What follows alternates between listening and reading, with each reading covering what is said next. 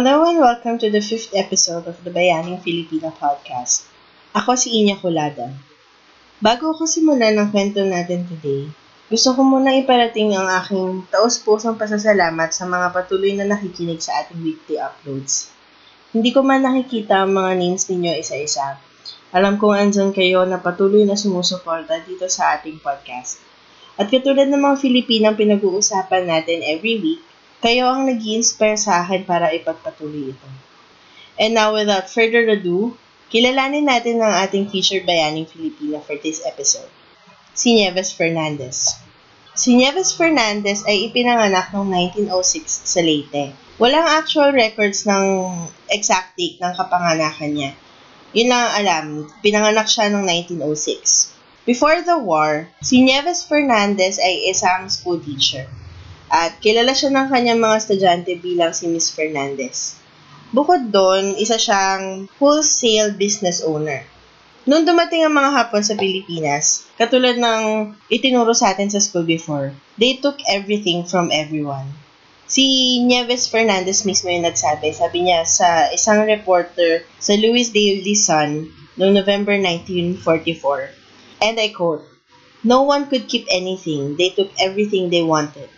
Nasaksihan ni Nieves Fernandez yung mga violence and unfair prosecution against the Filipino populace who by then lived under fear in Japanese-occupied Philippines, and particularly in Visayas.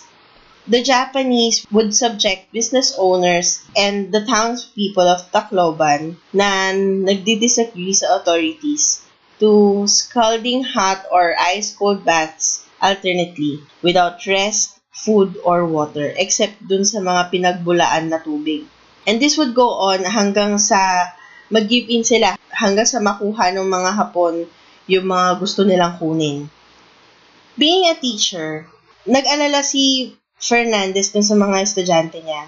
Kasi nagkaroon ng, kumbaga yung mga Hapon, they threatened to take away her students.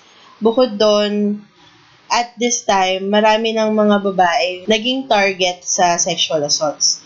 Ito yung mga, ano na, yung mga nagiging comfort women na lahat ito nasaksihan niya and eventually, Fernandez has had enough and she decided to revolt against the government.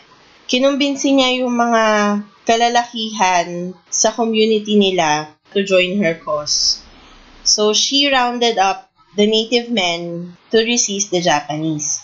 Now, around this time, normally, yung mga resistance forces na binubuo, na yung mga biglaang nabubuo, para labanan itong oppression na to, typically, they are led by seasoned fighters. Yung mga dati ng military leaders, mga merong experience sa pakikipaglaban, yung mga na-train, at nabibigyan sila ng mas malaking puwersa para makipaglaban in unconventional warfare. Kumbaga, yung mga guerrillas. But Captain Nieves Fernandez didn't have experience, but what she lacked in experience, she made up with her moxie. Si Nieves Fernandez at yung mga kasamahan niya, they formed the Waray Guerrillas. So, yun yung tawag sa kanila ng mga pwersa ng mga Amerikano dun sa area nila. Bukod doon, they were also sometimes referred to as the gas pipe gang. Pinangalan yun sa kanila dahil dun sa improvised weapon na ginagamit nila. In the Visayan dialect, ang tawag dun sa weapon nila is yung mga latong. Or in the Tagalog dialect, tawag sa kanila is paltiks. These are basically shotguns fashioned out of gas pipes at niluludan nila ito ng combination ng gunpowder tsaka mga pako. So kahit na improvised ito, it is not less deadly than the actual shotguns talaga. Sabi ni Nieves, yung mga tauhan niya, meron silang at least tatlong American rifles na pinagsasalit-salitan lang nila. And other than that, they also made hand grenades, which are also homemade. At saka, yung mga weapons na nakukuha nila from the Japanese na natatalo nila. So, yun yung mga armas nila. Now, Nieves Fernandez was known as a skilled marksman and a bolo fighter. She led 110 man guerrilla units and killed more than 200 Japanese with knives And yun nga, yung mga latong o paltik na dala nila. Siya rin yung mga, siya mismo rin yung nagtitrain doon sa mga tauhan niya sa mga combat skills. Tuloy-tuloy na ginawa niya itong pakikipaglaban na ito for two and a half years. At the time, the 38-year-old resistance fighter ran through the port city barefoot and set up ambushes in the forest. So, tuloy-tuloy ito, ambu- nag-ambush sila ng mga Hapon, mga pwersa ng Hapon at tinatalo niya, nila itong mga to. Nieves Fernandez became the first and only female guerrilla commander in the Philippines. She was known to wear a black dress and committed silent killings with a bolo knife. Dahil dito sa pakikipaglaban na to, Fernandez would gain the respect of the native locals and lead men into battle and was so successful in taking out Japanese patrols na umabot sa point na nagpataw ng 10,000 peso bounty dun sa, sa ulo niya sobrang galing niya at sobrang kinakatakutan niya na talagang nagbigay pa ng reward para lang mahuli siya. Pero of course, they failed. Now, when the American forces convened in the strategic Gulf of Leyte, General Douglas MacArthur made the city of Tacloban a logistical allied military base by October 1944. Dahil dito nagkaroon ng kumbaga lumawak at lumawig yung relationship between the between the Filipino guerrilla fighters and the American troops. There were even accounts from the comfort women na merong mga operations ang American troops at saka mga Filipino guerrillas para i-save sila from captivity under the Japanese. The thing is, nobody knows who she really was before the war, but her bravery even reached the newspapers of the United States. There was a photo actually that inspired me to feature Nieves Fernandez in this podcast. Nakita ko tong picture na to sa na nag-circulate sa social media. Mga fairly recent siguro mga two years ago or or more. And this apparently was the only evidence of her heroics that has ever survived.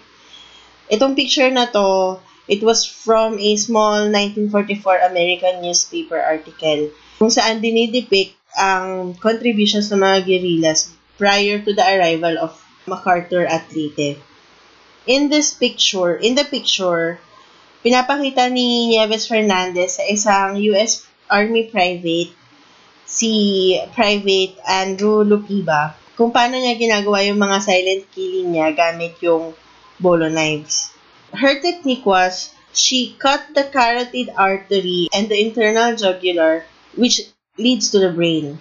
Sabi niya, the trick is to stab sharply into that soft spot directly behind or below the earlobe.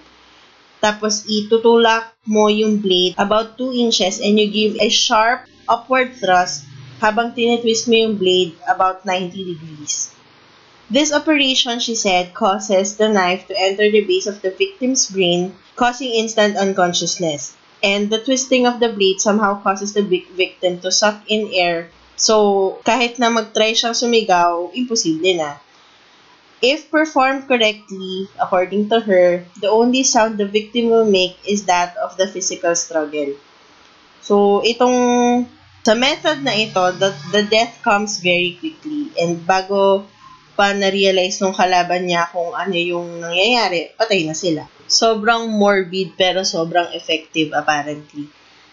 So there were no actual records kung paano namatay si Nieves Fernandez pero according to one article I saw, she lived until she was 91. So siguro 1906 pinanganak, 91 years old, mga 1997.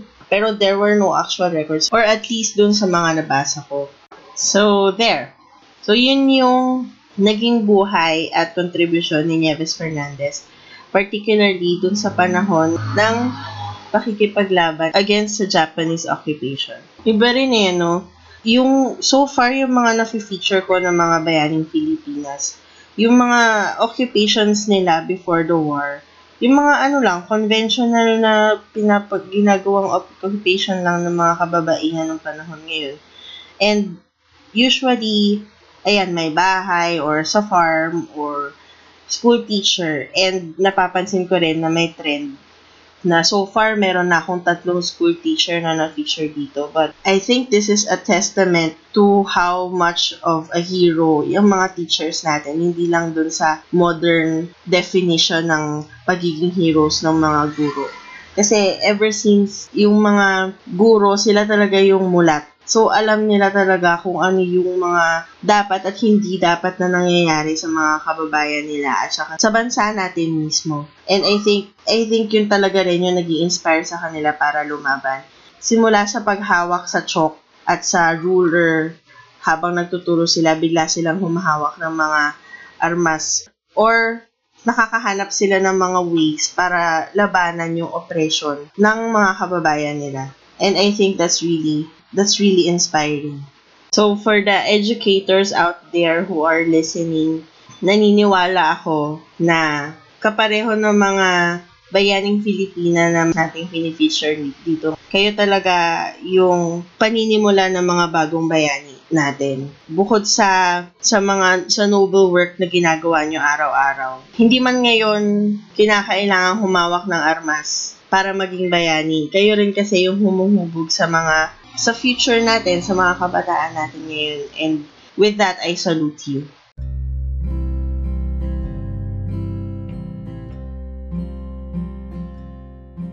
At dito nagtatapos ang ating episode.